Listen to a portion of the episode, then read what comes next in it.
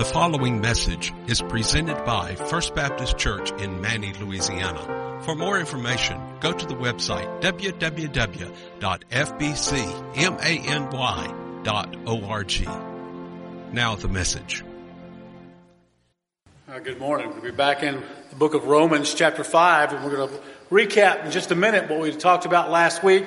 Uh, it's such a deep topic, subject, that it takes a little uh, thinking, a little time to uh, to process what God is trying to speak to us about in that book, in that chapter, about His righteousness and what He has done for us through the life and, and the death and resurrection of Jesus Christ. And uh, we are recipients of that blessing. That's what happens and what we see clearly laid out in the book of Romans. I don't know if you've ever had uh, problems with or worried about. I think the older you get, the less you worry about these things. Maybe the younger you are, you might be more prone to that, but worrying about what people think about you, what they say about you, what they might, how they might judge you. I don't know that I could stand the scrutiny of being a morning news television host. You might be able to handle that. I'm not sure I can. But almost every day, millions of people will click on some station, some, uh, maybe it's a local news and maybe it's thousands of people may uh, click on the station and look at it and they're talking about, if not talking about, thinking about what clothes they chose to do the news in that morning and how they fit. And if they fit right, or whether they're appropriate or not, or whether their hair is like right, or they like the hair that way. Uh, we had one particular news guy at uh, in Alexandria that um, he dressed nice every time, but he liked to make corny jokes and do a weird dance after he said something funny. He was hard to watch. Uh, he didn't last long. He got promoted, moved on to a better place some other, somewhere else. But that, uh, but every morning I'd find myself in the position of thinking, okay, what's this guy going to do next that's going to make me feel awkward? And it was something every day. So I feel that way sometimes as a preacher. You come up, you see, you, you get up before a, a, a group of folks and you wonder if you've got people in the crowd that are very, very picky about what you say and how you speak. I know there's some churches I've preached in that will be full of former preachers. And you get a church full of former preachers, some of them are really compassionate because they know. They know. Some of them are very picky about how you say things and what you say, even what version of the Bible you use. I've been chastised several times for not using the King James Version of the Bible.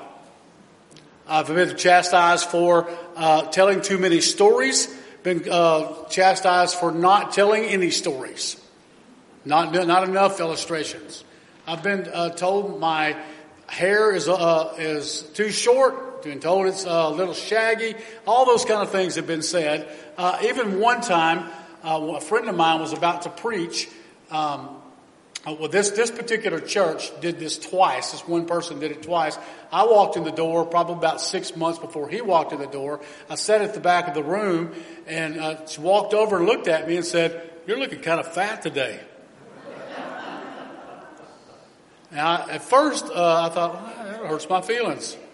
And then I thought, you outweigh me 40 pounds. What are you talking about?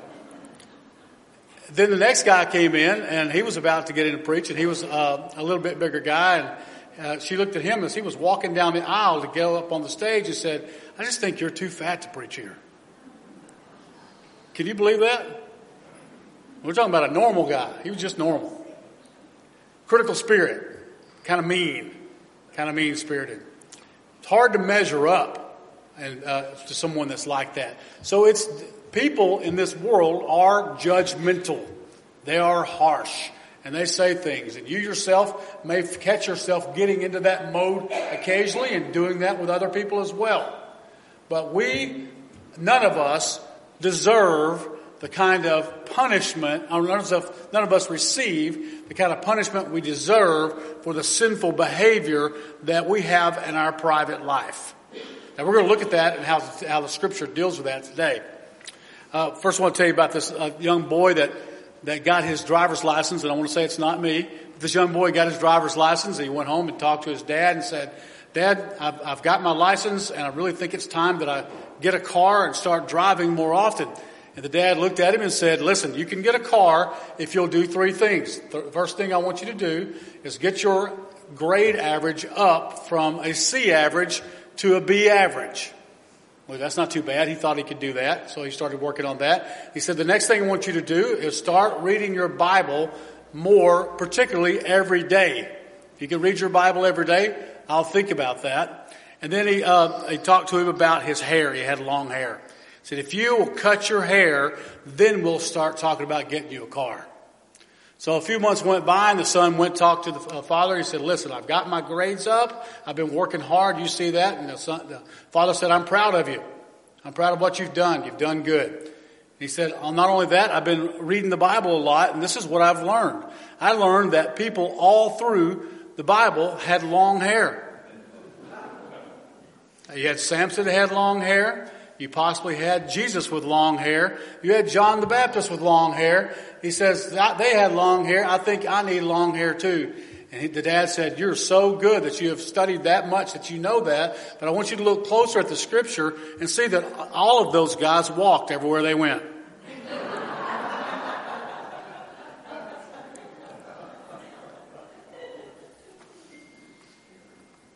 Probably wasn't a more nerve wracking time than those, that 15 year old to 16, 17 year old uh, time of, of learning to drive. Because the book they give you is full of rules. And not only is it full of rules, it's full of math. Like how far will it take you to stop if so and so happens? How many feet will that be before you get to there? How many feet should you be behind the car that's in front of you when you're trailing a car uh, according to the, the speed that you're going? All these complicated things are being given to these drivers for the first time. And then there's rules about when to pass, not pass, when to, uh, where you can park, how to, just everything you can imagine. So going to take that test is a precarious, treacherous day for a lot of people. Uh, I, I, went through school. All, I, I, can't remember making many C's. Um, almost all A's, all through through school. But I was scared to death the day I took that test. I was going to fail that driving test. The written part, not the driving part. The driving part wasn't so bad because I've been driving long before it was legal. All over the farm. Knew what to do in the car. So I went and took the test. It was nerve wracking. Broke out in hives a little bit and um, got the, uh, the results back and I passed with 100. So I made 100 on that test. I was really proud of it. But when I took the driving test, I didn't pass with 100. Uh, I turned, took one corner too short, across, took a little bit too, too much of a cut across an intersection, and they marked me off for that. Had a difficult time parallel parking, but finally got it in there okay. Uh, didn't pass that. That's, that's the kind of uh, feeling that a lot of us have toward the Word, toward Scripture is that we know a lot of things, we can do a lot of things, but every now and then something will pop up and come out or someone will say something to you and you realize that you do not quite measure up to the word, to the law. Have you felt that way before? Just can't get it all right. We find out in Romans 5 8 that we don't have to get it all right, do we? Someone took the test for us. Let's look at uh, chapter 5, verse 1. Therefore, since you have been justified, we preached through this last week and read through this. Justified means that you have been measured straight with God. You have got things right with God. Matter of fact, I got to have a little Bible study yesterday with Caitlin. While she was setting up her tent, she bought a yurt. Now, a yurt is uh, kind of a fancier name for a canvas tent. So she got this canvas tent. She wants to take her kid, or, or little girl camping. So uh, she's setting it up in the backyard. She's doing it all herself. And then when you guide that that uh, tent out with wires to make sure it's all straight, I said, "Let me tell you what the Old Testament says about a, a straight door, because that's what the word righteousness is in the Old Testament. It's held up to a measure that it is straight and correct. So you got to set this door in a righteous way and tighten it up so the whole tent follows in that. So we got to have a little five minute Bible study out in the yard about the, about that. A teenager received, well, I was, what am I doing? I was talking, thinking about Caitlin again driving.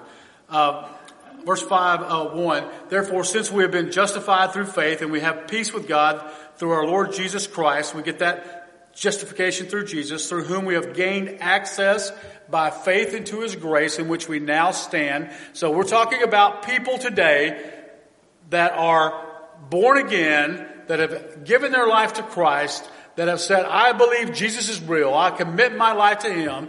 You stand right in the eyes of God.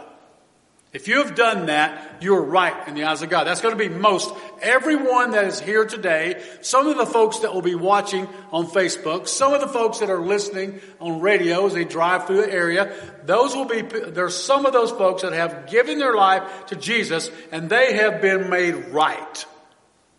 The initial standing, that standing in, in their eternity is right through Jesus.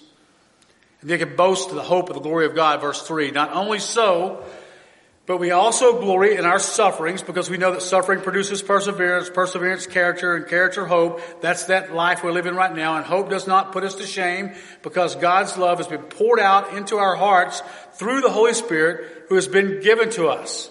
You see, at just the right time, when we were powerless, we were powerless, Christ died for the ungodly. Very rarely will anyone die for a righteous person, though for a good person someone might possibly dare to die, but God demonstrates His love for us in this, while we were still sinners, Christ died for us. That's the condition of being saved. While you were sinners, Christ died for you. So we're not worthy. We could take every test and still fail it, and we would get stamped by the Father saying, 100. You passed because of Jesus. And then we get to verse 9.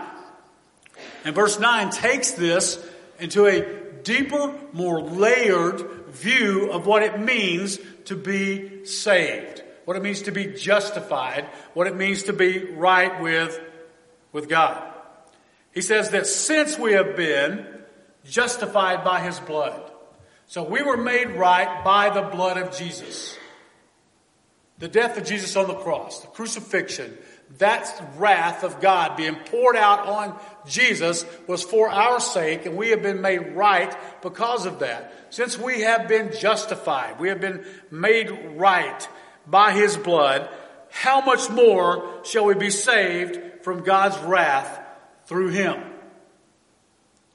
Now, Paul's using a, a, a teaching methodology here. It's an if then type phrase. If we are saved and we're justified, all things are right. We are now spared from what we deserve. We're spared from the punishment. We're spared from the pain. We're spared from all the things that come, could come on us that, that he has taken away from us. Let's look at back in Romans chapter 1. We talked about this about, well, a while back, back in October. Verse 1, verse 18. For the wrath of God is revealed from heaven against all ungodliness and unrighteousness of men who by their unrighteousness suppress the truth. So God's wrath is going to be released on everyone that is unrighteous. I spent about three days again in New Orleans this week, so while I'm there, uh, it's always an interesting time to be around that many people and that kind of culture. And uh, I'm driving really close to what's now a place where you, it's, it's like Sam's for king cakes. It's called the Hub. You go to the hub and all the famous king cakes from all the bakeries all over the area are being delivered in there daily, every day. And you can go in there and pick out which particular brands you want. And while you're picking it out, somebody wants to tell you, just a customer usually, the history of that particular cake. They want to tell you all about it. So you get in there and get your cake. So I went in and bought cakes for other people because I'm not supposed to be eating cake. And, um, I got these cakes for other people, got them in the car, and I'm driving off. It's kind of a happy experience. I'm good to give gifts to people. And um, all of them sick, by the way, which made me feel really good about myself. I'm delivering cakes to sick people. So uh, the, uh, I'm driving down there thinking about having good thoughts and good feelings. I look over to my left, and there's about a 65 year old lady in a Subaru, a new one. And she's uh, driving next to me, and I kind of look first. I like, I like the way those cars look. And I'm looking at that car, thinking, yeah, it looks good. And then I looked up at her window and there's a little, a little homemade sign on orange paper taped to her window. And it says this, no guns, no money, no valuables, not necessary. You know what she's trying to say to somebody driving up next to her? You can carjack me if you want to, but I don't have any of these things. I don't have these things in this car. There's no cash in here. There's no gun in here. There's no valuables in here. I don't have a watch on that you could take and, and make something out of it. Uh, what she forgot to say, say is, uh, this car's not worth anything either, just to try to, try to add to it. I told my dad about that. He says, How terrible of a world is it we live in that a retired lady is having to post in her window what her state is so she will not have to be robbed by someone. There's methodology to, that they go through to carjack you in cities. It's not just that city; it's all over the country, where they'll catch you on a low on a ramp, an on ramp, where it's there's the traffic stopped in front of you and traffic's behind you stops. You can't get out. There's no space on the side. They'll come up beside you, um, take basically force you out of your car, take your stuff, take your car. That's a bad world, isn't it? It's easy for us to think those people deserve wrath from God because of that violence, because of that action of anger, that, that selfishness that we think I can understand the wrath of God and I can get behind it when it's for things like that. But can you get behind the fact that when you know and I know the Word of God and you know what is right and wrong, let's say just the Ten Commandments. You know the Ten Commandments, but yet you still covet someone else's things. We know that. That is equally, in the eyes of God, deserving of wrath. And that wrath is not just God punishing you, it is God's righteousness juxtaposed against our sinfulness and His righteousness acting out in punishment of, in anger, of our direct rebellion against His law. It's not popular in church, by the way, to preach about wrath. Preach about wrath, and people start saying, that made me a little uncomfortable. I probably won't go back. Don't want to hear about that. If you want to know who God is, you have to understand His wrath. If you want to know what, how great the salvation you receive is, you must understand His wrath. That we are deserving of wrath because of sin.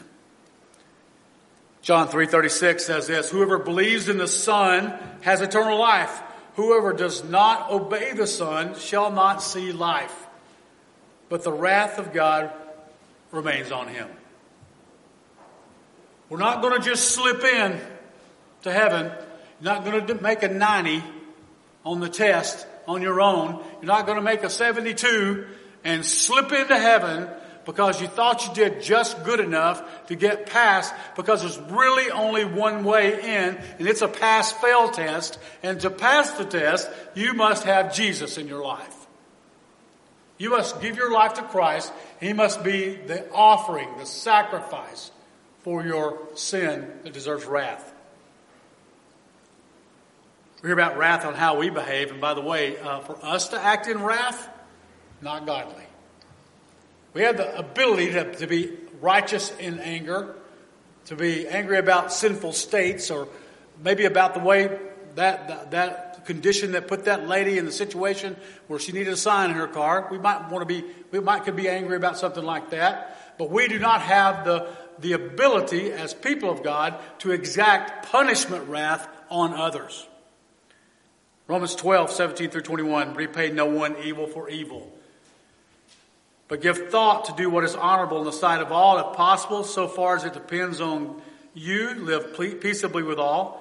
And uh, beloved, never avenge yourselves, but leave it to the wrath of God.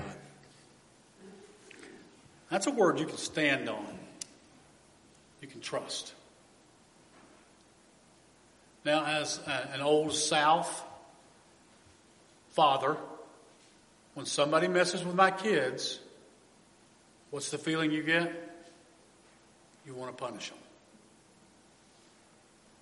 You want to punish them. Mess with my kids, that's too far. There'll be some wrath. It's not what Scripture teaches, is it? I've been reminded of this passage many times. Let me take care of the wrath, God says. Let me take care of the wrath. You take care of the forgiving. You take care of your heart. Ezekiel 25, 17, I will execute great vengeance on them with wrathful rebukes. They, then they will know that I am the Lord when I lay my vengeance upon them. That anger filled response to rebellion belongs to God. Now here's what we get in Romans 5 9. Not only do we get justified, you can layer right on top of that rightness you have with God complete protection from the wrath of God. Might be deserving, but we get protection. We don't have to suffer the wrath of God. Let's look at some examples throughout Scripture of, uh, of God's wrath being exacted on mankind. You had the worldwide flood in Genesis 6 through 9. Had the destruction of Sodom in Genesis 19. The defeat of the Egyptians in Exodus 15, 7. You can probably see those pictures of what's happening that you've read in scripture over time, all these, these events. The, the suppression of the rebellion of Korah in number 16. The Assyrian destruction of the ten tribes of Israel. That Babylonian destruction that happened to the two tribes of Judah. In the New Testament, you got the examples of Jesus. His anger at the money changers in the temple. And God's anger that we see all through the book of Revelation. If you want to look at the wrath of God, read the book of Revelation. Revelation 6, 16 and 17, 14, 9 and 10, 15, 7, 16, 1, all talk about that wrath being poured out in tribulation. Then you have the second coming of Jesus, Revelation 19. Then you have in the very last, the great white throne of judgment. The folks, the unbelievers cast into the lake of fire. We're spared that. We're spared that. Verse 10 of, of, Act, of Romans 5. Romans 5.10. For if while we were God's enemies, so we weren't just floating along through life, we were God's enemies without Him. We were reconciled to Him through the death of His Son, how much more, having been reconciled, shall we be saved through His life? So we have justification made right with God. We have covering for wrath, where we know we won't suffer the wrath of God. And now along comes this reconciliation was more than just functionally taking care of our status, but we have a relationship where we can speak to the Father. I can talk to Him. He speaks to me. I can learn from Him. I worship. I'm filled with the Spirit. I walk out these doors with peace. I have a life that I know is headed in the right direction. I have the, uh, have the uh, sense of rightness with Him and our relationship is, is not broken. It is reconciled because of Jesus and the death of His Son. Then ultimately on top of all that, you layer, layer first the justification, then the, the protection from wrath, layer on top of that rightness in the relationship with God, bundle all that together, and you got saved. So when someone speaks of being saved, it's all those things combined. It's more than just being saved uh, for the moment. It's more than being just protected. It's everything. It is a hope for the future. So I am being saved right now. I was saved in November of 1983. I will be ultimately saved when eternity in heaven begins. Saved, covered. Verse 11.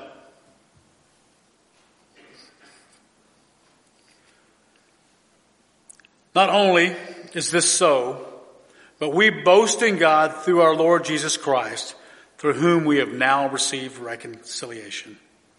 So we can tell others about this salvation we've experienced. You know, uh, all the denominations, they, they seem to get these distinctives that marks who they are. And I, you could throw out a denomination to me, yell it to me right now. I could probably tell you what their, their distinctive is that people see them as publicly and they portray themselves as. And, um, and you could probably do the same thing for me. I could say to you, what about fill in the blank denomination? They focus on this. Baptists have found this. We are overwhelmingly excited about being saved. We talk about it all the time. Not only we talk about it, we plan and organize and train to teach others how to be saved. Now my um, lack of forethought and planning allowed me not didn't allow me to do what I wanted to do today. This is what I would have liked to have done for this verse. I would like to have given everybody in this room a New Testament. Now, I know everybody has one, but I wanted to give you one that you can write in and not feel bad about. Give you a New Testament and a, and a uh, black pen and have you open up to passages of Scripture. And I've done this just about every church I've ever been in. But uh, we'll open up this this Bible and we'll walk through the Roman road and underline it. And underline Romans 3.23 and Romans 6.23 and Romans 5.8 and Romans 10, 9 and 10 and on and on and on. All these verses that talk to us about what it means to be saved. And the reason I do that is because I want you to know that in your head. Then I want you to take that Bible and I want you to put it into the hands of someone else and tell them how they can be saved. That's what we care about. We care about that. We have YEC uh, Youth Evangelism Conference celebration uh, every year in November, right before Thanksgiving, and um, it happens at the Coliseum in Alexandria most of the time. About five to seventy-five hundred students, depending on the year, uh, show up. Big old packed out house, and we the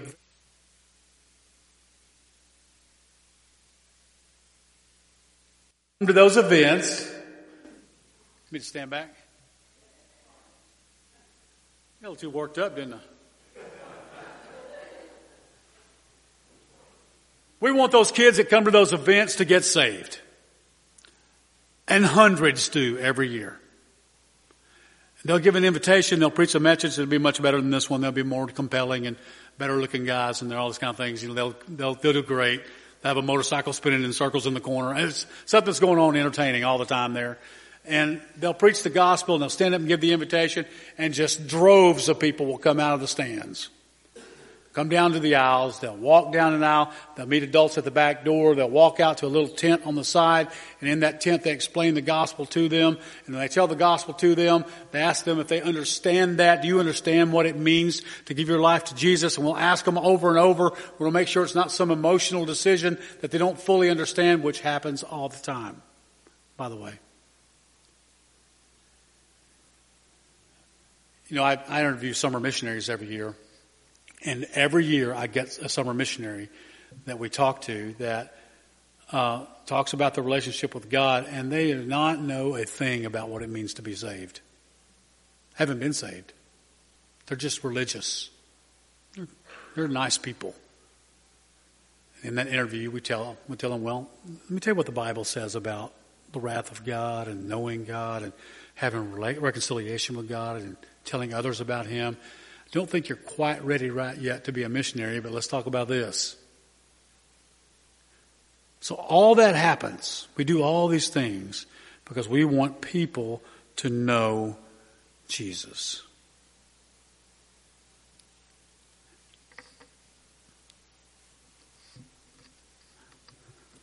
I have a weekly report that I have my ministers fill out and send to me on Monday mornings and it says, How many gospel conversations did you have this week and with who? Because I don't want them to tell me 12 and not know 12 names. Who? Because people need to be saved. Do y'all believe that's true? Do you know why we have Vacation Bible School? To tell people about Jesus so they can be saved. That's why we have revivals. That's why we have all kinds of things that we do. because we believe that people need Jesus and they need to be protected from, they need to be made right with, with Him.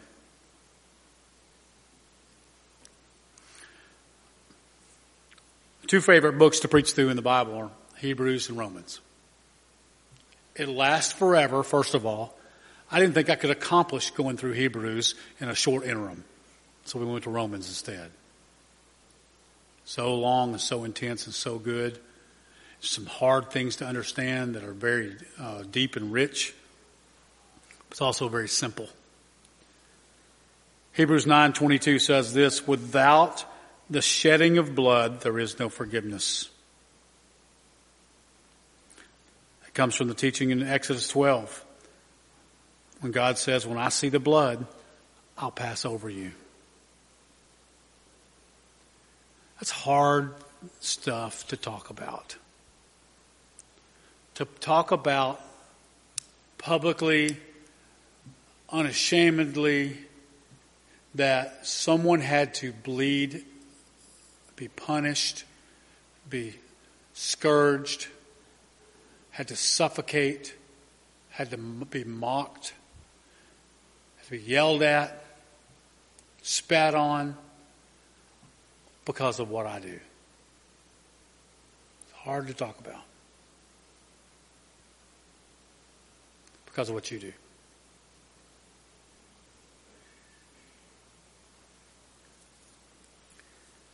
In Romans 5, we, say, we find out that we have got forgiveness and have been covered for all those sins.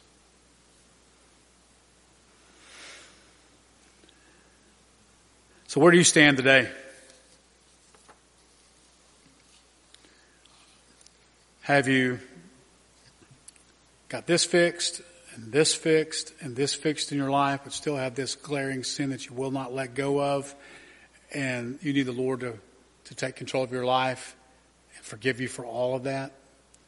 Are you standing on the outside with a broken relationship with God that needs reconciliation? Are you there? Are you due to suffer the wrath of God? Or have you been forgiven completely and you will not suffer the wrath of God, but you are complacent about telling others about this relationship you can have with Jesus? Are you in standing that you feel all the joy of being saved and covered and, and forgiven and you tell others about Him and you've seen God work in others' life? Are you standing in that kind of joy? But those are the three conditions that you are in. One of those three. Lost, found, or found in telling others. It's okay that you're not complete. Philippians 1 6 says this, being confident of this, that he who began a good work in you will carry it on to completion until the day of Christ Jesus. You know, if he has give up his son for you, he's not going to leave you laying and not fixed. He's going to fix you. Let's pray. Father, thank you for this hard, clear, sober word of what it means to have escaped the wrath of your righteousness, to have been forgiven. There's some that need that right now, that need that forgiveness and need to be right with you. And Father, I pray that this moment they would pray to you and say, Lord Jesus, I give it all to you. I trust you with everything. Please forgive me of my sins. I accept Jesus as my Savior. Father, I encourage them to do that. You encourage them to do that. The Holy Spirit is leading them to do that. And there's others that need to tell others. I pray that you'd give them courage and strength. And you would complete that part of their faith in them. And I pray this in Jesus' name. Amen. We're going to have a time of invitation. If the Holy Spirit's been moving on you, and you might want to be one of those fo- folks that give your life to Jesus today for the first time. Or you may want to pray for others that need to know Him.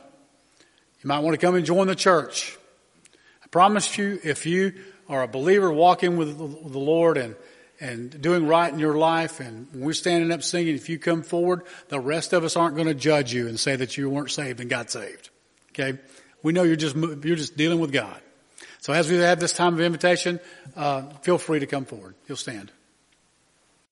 The preceding message was presented by First Baptist Church in Many, Louisiana. For more information about a relationship with Jesus Christ or about the church, including contact information, go to the website www.fbcmany.org. Thank you for listening and may God bless you.